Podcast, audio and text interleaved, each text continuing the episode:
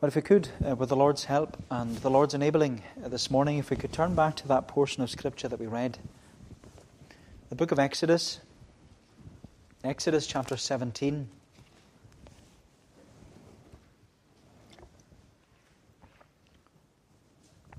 Exodus chapter 17. I want us to consider the second half of the chapter. But if we read again at verse 15. Exodus 17 at verse 15.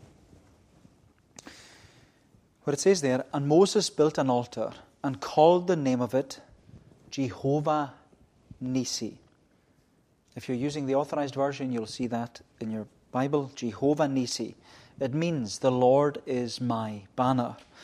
Saying, A hand upon the throne of the Lord, the Lord will have war with Amalek from generation to generation. But particularly the words there where it says, Moses built an altar and called the name of it Jehovah Nisi. The Lord is my banner. Jehovah Nisi. The Lord is my banner. Now, over the past uh, number of weeks, uh, we've become familiar with banners or flags, especially following uh, the death of uh, our, our late Queen, Queen Elizabeth. Uh, many flags, as we saw, uh, they were all flying at half mast throughout that 10 day period of mourning.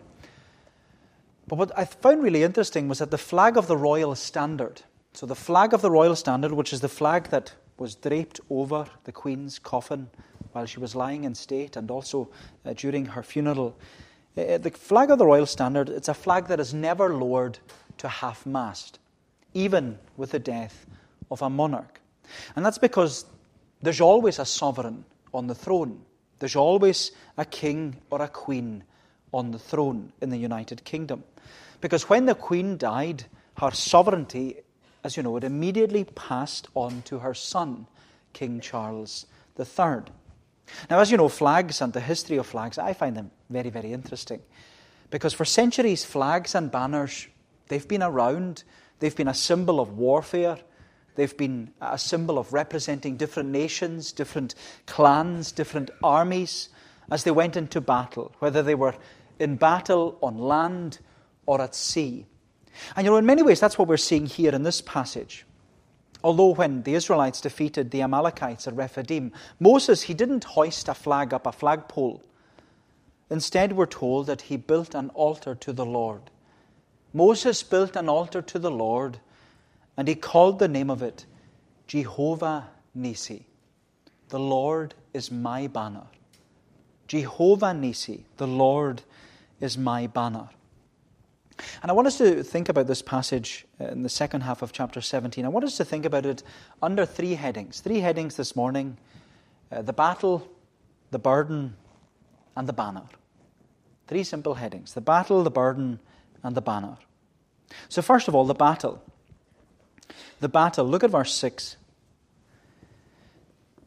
It says, Behold, I will stand before you there on the rock at Horeb, and you shall strike the rock, and water shall come out of it and the people will drink. And Moses did so in the sight of the elders of Israel, and he called the name of the place Massa and Meribah, because of the quarreling of the people of Israel, and because they tested the Lord by saying, Is the Lord among us or not? Then Amalek came and fought with Israel at Rephidim. Now, as we saw last week from the first half of the chapter, by the time the Israelites came uh, had passed through the wilderness of sin and come to camp at Rephidim, they'd become what we call them as professional complainers. Because this is the fourth time in four chapters that the Israelites have grumbled and groaned against God and muttered and moaned against Moses. They were professional complainers. And by this point, Moses was at breaking point. He was asking the Israelites, as we saw there in the first half of the chapter, he's asking them, Why do you quarrel with me? Why do you test the Lord? Moses was at breaking point. And this had such an impact and an influence upon Moses that he named this place that they're now at, he called it Massah and Meribah, which means testing and quarreling. He called it Massa and Meribah. We see that in verse 7. He called the pl- name of the place Massa and Meribah because of the quarreling of the people of Israel and because they tested the Lord, saying, Is the Lord among us or not? And you know what a question. Is the Lord among us or not? After all the Lord had done for them, and all that the Lord was still doing for the Israelites, they were still questioning Is the Lord among us or not? Is the Lord among us or not? And of course, the Lord was among them. The Lord had demonstrated and displayed to his people, to the congregation of Israel, that the Lord was among them. Because, as we read there in verse 6, that we read there that the Lord commanded Moses to stand upon the rock and to strike the rock so that water will flow out of it and give water to nearly three million people. The Lord was among his people. And even as we saw last week, we saw that striking this rock, it foretold and foreshadowed the cross of Jesus Christ. Because Jesus, as Paul said, when he explained this passage, he said, Christ here is the rock. He's the rock of our salvation. He's the one who was smitten and struck on behalf of his people so that he could supply them with that life giving water of salvation. Jesus Christ is the rock because he says to everyone, If anyone thirsts, let him come to me and drink. So the Lord was saying to Moses in, in, this passage Moses, never mind all these complainers. Never mind the children of Israel and their complaining. You preach Christ to them because Christ is with them and the Lord is among them. Is the Lord among them or not? Yes, the Lord is with them. And you know, like the congregation of Israel, maybe you have the same question about our congregation. Maybe you question, is the Lord among us or not? Is the Lord among us or not? But you know, like it was for the children of Israel, the Lord is faithful to his promise. Where the Lord promises in his word, where two or even three are gathered in his name, he says, There am I. There am I in the midst of them. You want to know if the Lord is here this morning? There's two or three of us. There's four, five, and six of us gathered in his name. The Lord is among us. And that's what we were singing about in Psalm 46. The psalmist said, God in the midst of her doth dwell, nothing shall her remove. The Lord to her an helper will, and that right early prove. The Lord is among his people. He gathers among his people. And the congregation of Israel, they needed to be reminded that. They needed that reassurance that the Lord was with them, and the Lord was among them, and the Lord was in the midst of them to bless them. They wanted to know that the Lord was with them because they were heading straight into a fight. They were heading into a battle against this strong enemy. We read it there in verse 8. Then Amalek came and fought with Israel at Rephidim. Amalek was the leader of the Amalekites. And the Amalekites, they were descendants of Jacob's brother Esau. And so, in many ways, you look at this battle between Israel and, and the Amalekites. This battle was a battle between two brothers. It was a battle between just two brothers. The Israelites, they were the children of Israel. They were descendants of Jacob. Jacob, you remember, he was later named Israel. And that the Amalekites, they're descendants of Esau. Jacob and Esau were brothers. Therefore, the battle here is a battle between brothers. It's, the battle was a battle between brothers. And you know, when you actually consider the story of the Old Testament, the story of the Old Testament is a battle between brothers. You see it time and time again throughout the Old Testament. You see it right at the beginning of the Bible Cain and Abel, a battle between brothers. You see it with Isaac and Hagar, a battle between brothers. You see it with Jacob and Esau, a battle between brothers. You even see it in that well known battle that everybody knows about the battle between David and Goliath. It's a battle between brothers. Because David and Goliath, if you trace their lineage all the way back, they were both descendants of Noah's sons, Shem and Ham. It's a battle between brothers. The story of the Old Testament is a battle between brothers. But of course, all these battles between brothers throughout the story of the Old Testament, they're all pointing us and they're all pushing us towards the greater battle. The greater battle between our Savior and Satan. The greater battle between our Savior and Satan. And you know, you look at the Israelites here. The Israelites, there's three million of them. They're journeying through the wilderness. They're pilgrims. They have no home. They're all in tents. But as this passage shows us, they weren't just pilgrims on a journey, they also had to be soldiers on a battlefield. They weren't just pilgrims on a journey, they also had to be soldiers on a battlefield, which should remind us as Christians that the Christian life isn't just the pilgrim's progress. The Christian life is a battle on the battlefield. The Christian life is a battle on the battlefield. And you know, that's the message John Bunyan wanted to get across in his book, The Pilgrim's Progress. Uh, we looked at it, I think it was last year. If you haven't read The Pilgrim's Progress, read it. Brilliant book. If you haven't read it for a while, read it again. Spurgeon said, read it every year. But it's a brilliant book about a man called Christian. He's traveling from the city of destruction towards the celestial city. But if you remember in, in the book, there's that chapter where just before Christian leaves Palace Beautiful, he's climbed the hill difficulty, he's, on, he's in Palace Beautiful, and he's just about to descend again into the valley of humiliation to meet Apollyon. But before he descends into the valley of humiliation, he's taken into the armory. And he's shown all the armor and all the weapons that the Lord has provided for his pilgrims. And of course, Christians' armour was all based upon Paul's description of the whole armour of God in Ephesians chapter 6, where Paul exhorts us and he encourages us and he says, Be strong in the Lord and in the power of his might. Put on the whole armour of God that you may be able to stand against the schemes and the scams and the seductions of the devil. Why? Paul says, because the devil is our greatest enemy. The God of this world is the devil. He has blinded the minds of unbelievers. He's the God of this world. In fact, the Bible describes the devil with many names.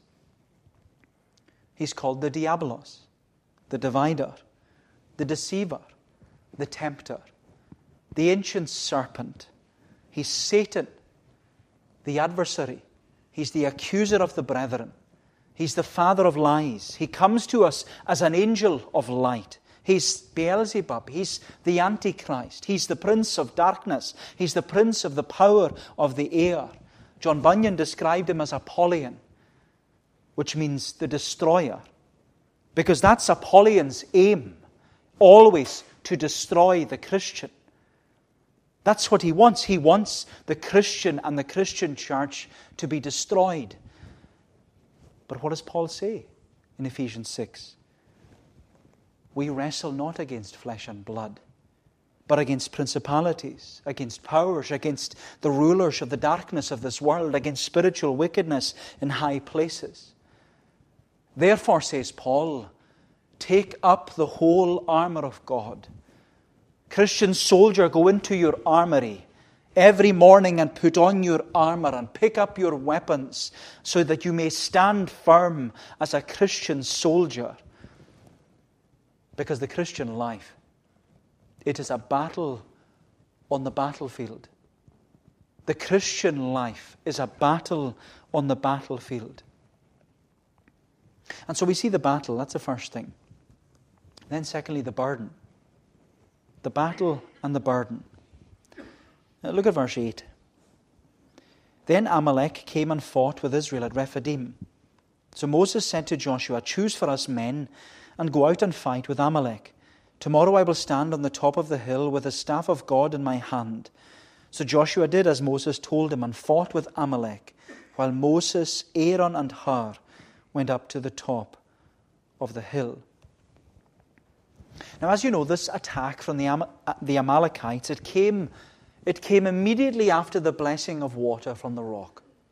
This attack came immediately after blessing. But what's interesting is that when you look at the book of Deuteronomy, in the book of Deuteronomy, we're told that the Amalekites, they attacked the Israelites from behind. They attacked the Israelites from behind. And as you'd expect, in a large group of nearly three million people, many of those who were towards the back of this group would have been elderly people. They would have been women and young children. They were always towards the back. It was more the men and the soldiers who were towards the front. And so, after this period of blessing, the Amalekites they attack the Israelites at the back, their most vulnerable and weakest point. And you think about it, well, that's how the devil often works, isn't it? He attacks after a time of blessing. He attacks without any prior warning. He comes up behind us. He attacks at our weakest and our most vulnerable point. Why? Because the devil knows our weaknesses. He knows we're vulnerable.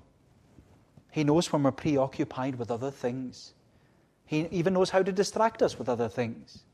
He knows when we're not watching, and He knows when we're not praying. That's why Moses, we're told, that's why Moses, the Lord's servant, he calls and commissions and commands Joshua to stand firm and to fight. He says in verse 9 Moses said to Joshua, Choose for us men and go out and fight with Amalek. Tomorrow I will stand on the top of the hill with the staff of God in my hand. You know, this is the first time that Joshua is mentioned in the Bible. He's going to be mentioned again and again. But this is the first time. This is the first time that he's introduced to us. And he's introdu- Joshua is introduced to us as the leader of the Lord's army and the commander in chief. But what I always love about the name Joshua, it's a lovely name. We have a Joshua in our congregation. Joshua's name means salvation. The name Joshua means salvation. The Greek name for Joshua is Jesus. So the Hebrew name is Joshua. The Greek name is Jesus. And don't you find it interesting that when we're first introduced to Jesus in the New Testament, just like we're being introduced to Joshua here in the Old Testament. When we're first introduced to Jesus in the New Testament, we hear the angel speaking. And the angel says, Call his name Jesus. Call him salvation. Why? Because he shall save his people from their sins. And what we're to see here is that Jesus is our Joshua. Jesus is our He's the leader of the Lord's army. He's our commander in chief. He's the captain of our salvation. He's the one who enrolls us and enlists us in his army. He's the one who stocks and supplies all our armor, the whole armor of God. And that's what Joshua had as he went out to fight against the Amalekites. Joshua had the whole armor of God. And you know, I can't read this passage without thinking that here's Moses. Here's Moses, the man of God, and he's saying to Joshua, he's saying to Joshua, he's exhorting him and encouraging Joshua, go out and stand firm as a Christian soldier. Go out onto that battlefield and stand firm as a Christian soldier. Joshua, stand firm and put on the belt of truth to protect you against the lies and the false accusations of the devil.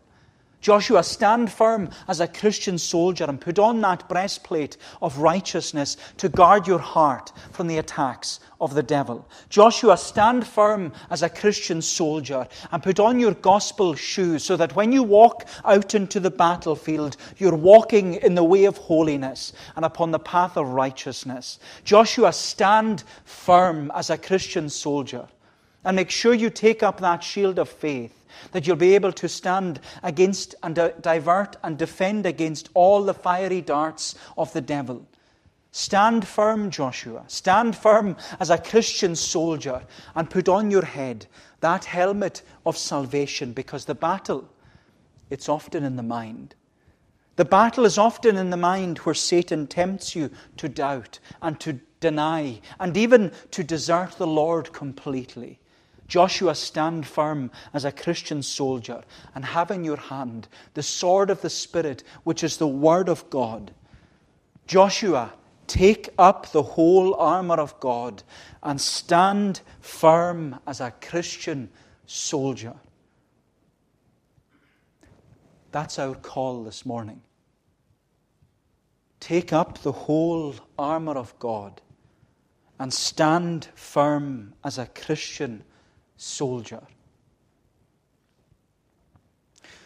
But you know, there's one weapon in the armory of the whole armour of God which I never really noticed before.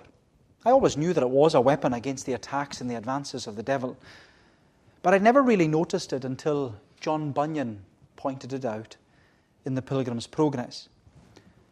Because when Christian was in the armory, he was taken in to see the armour. And he saw all the weapons that the Lord provides for his pilgrims. He saw the belt and the breastplate. He saw the helmet of salvation. He saw the shoes and the shield and the sword.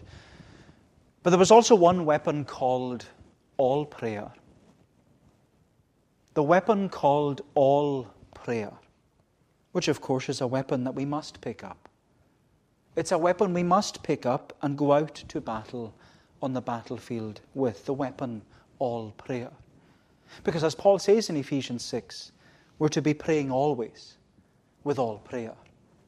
We're to be praying always with all prayer. And you know, that's what's being explained and ex- e- e- emphasized to us here with Moses and Aaron and Hur. We have these three men Moses, the man of God, Aaron, his brother, Hur was a son of Caleb. Moses, Aaron, and Hur were told that they went up to the top of a hill overlooking the battlefield. So they're seeing everything that's taking place. And what do they do? They engage in all prayer. And we know that they were praying. We know that they were praying because it was customary for Jews to pray with their hands in the air.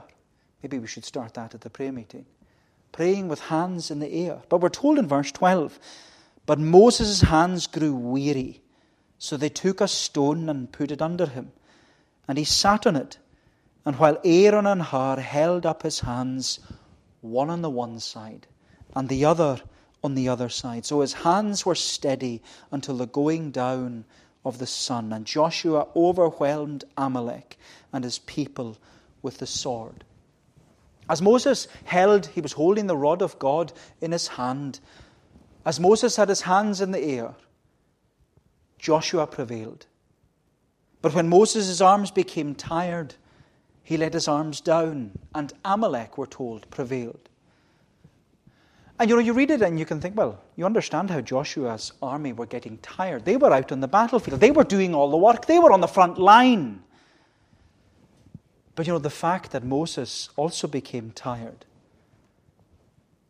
it explains and emphasizes to us that prayer isn't easy. Prayer is a, an important work in the battlefield. But prayer isn't easy. Prayer isn't easy. I think prayer is something we all struggle with, whether privately or publicly. I'll be honest with you. Praying is the thing that terrifies me when I get into the pulpit. We all struggle with prayer. Prayer isn't easy. But this passage is exhorting and encouraging us to pick up this weapon. This weapon called all prayer. And we're to be praying with one another. We're to be praying for one another. You know, it's, it's even reminding us with these three men gathering for prayer on the top of a hill, it's reminding us about the importance of the prayer meeting. Because, like Aaron and Hur, who supported and strengthened their leader, Moses, they strengthened him in prayer, just like we're to support and strengthen one another in prayer. We're to uphold one another at the throne of grace, because, my friend, it's at the throne of grace that we're promised mercy. But more than that, not just mercy, we're promised grace to help in our time of need. And so I think it's important that we're praying for one another. But even more so, if you're praying for someone, tell them. What better encouragement to hear than someone is praying for you? So if you're praying for someone, tell them that you're praying for them because, as we see here, prayer is a powerful weapon. Prayer is a powerful weapon. We're to pick up that weapon. We're to put on the whole armour of God, but this weapon we must pick up. the weapon, all prayer. And we see that through the power of prayer, Joshua overwhelmed Amalek and his people with the sword. And so we see the battle, we see the burden, but we see lastly the banner. The banner. Look at verse 14. Then the Lord said to Moses, Write this as a memorial in a book and recite it in the ears of Joshua, that I will utterly blot out the memory of Amalek from under heaven. And Moses built an altar and called the name of it Jehovah Nisi. The Lord is my banner. Jehovah Nisi. The Lord is my banner. Now, as you know, this isn't the first time that the Lord's name has been proclaimed in the book of Exodus. If you go back to chapter 15, the Lord proclaimed his name Jehovah Rapha, the Lord your healer. But even before then, in the book of Genesis, we read that Abraham, when he offered up his son Isaac on Mount Moriah, Abraham proclaimed, Jehovah Jireh, the Lord will provide. And then later you go through the story of the Exodus and on into the other books of the Bible, you see that the Lord calls his people to be holy as he is holy. And the Lord proclaims to his people that he is Jehovah Makadesh, the Lord who sanctifies you. When the Lord calls Gideon to be one of the judges, he proclaims Jehovah Shalom, the Lord our peace. When David confesses his faith, something I was trying to teach the children in, in the school assembly on Friday morning. David proclaimed the words Jehovah Rohi.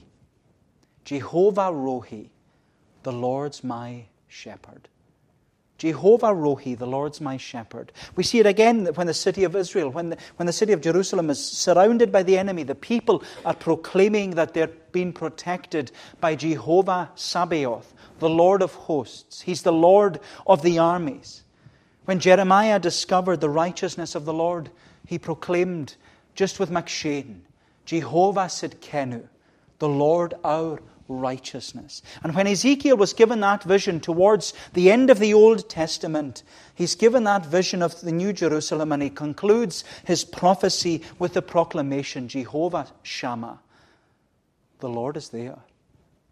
The Lord is still there. So, this isn't the first time that the Lord's name has been proclaimed, and it won't be the last time either. Because throughout the Old Testament, into the New Testament, into the New Testament church, and for centuries, this name has been proclaimed and will continue to be proclaimed. Why? As Paul said, there is no other name under heaven given among men by which we must be saved, other than the name of Jesus. Because it's at the name of Jesus that every knee will bow. It's in the name of Jesus that every tongue will confess that He is Lord to the glory of God the Father. This name is a wonderful name.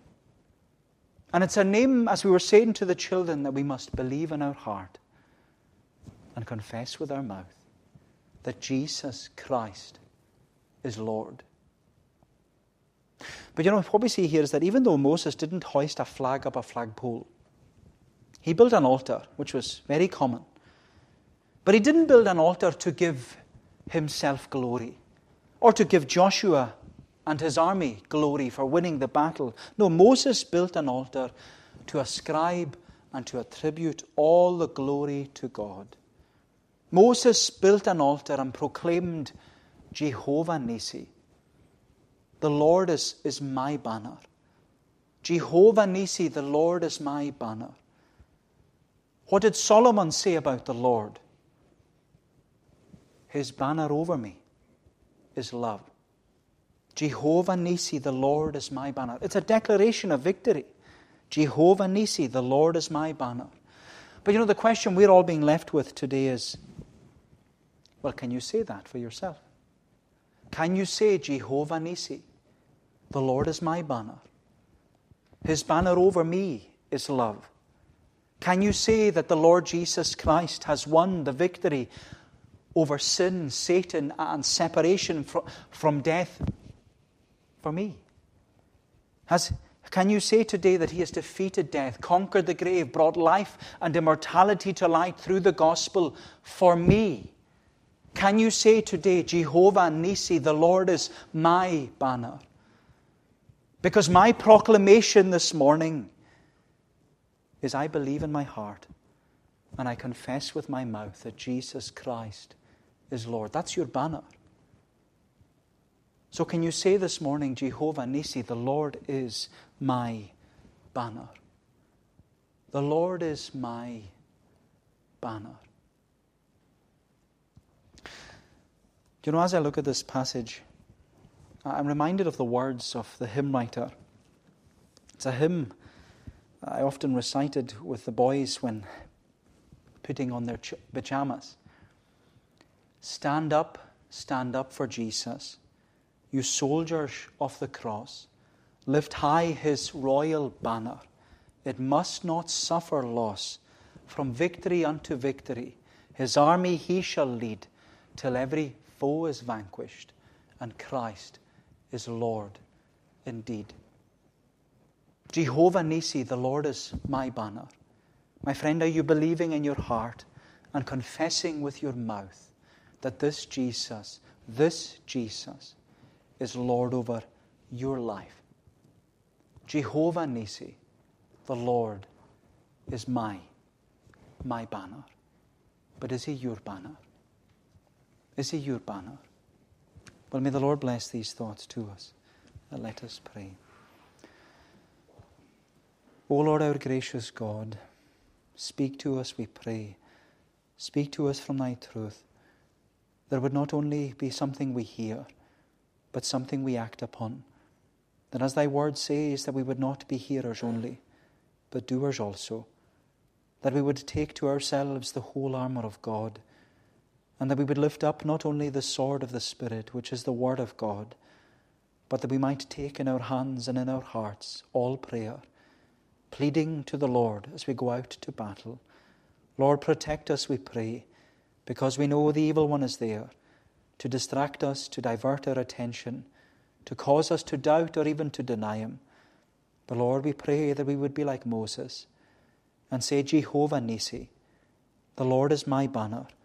His banner over me is love, that He is the one who has demonstrated and displayed His love towards me through His own Son, the Lord Jesus Christ.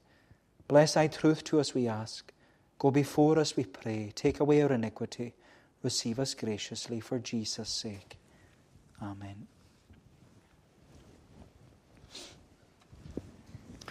Well, we're going to bring our service to a conclusion this morning. We're going to sing again in Psalm 46. Psalm 46 in the Scottish Psalter, page 271.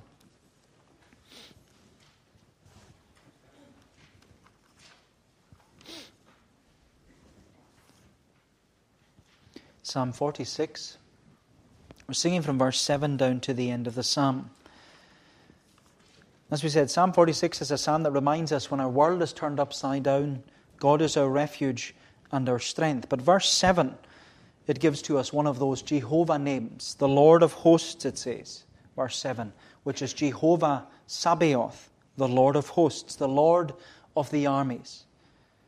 So the Lord is on our side. He says, The Lord of hosts upon our side doth constantly remain. The God of Jacob's our refuge, us safely to maintain. And the psalmist wants to emphasize this to us, so much so that he says it again at the end of the psalm. He says in verse 11, Our God, who is the Lord of hosts, is still upon our side. The God of Jacob, our refuge, forever will abide. So we'll sing these verses of Psalm 46, verse 7 to 11, down to the end of the psalm. We'll stand to sing, if you're able, to God's praise. The Lord of hosts.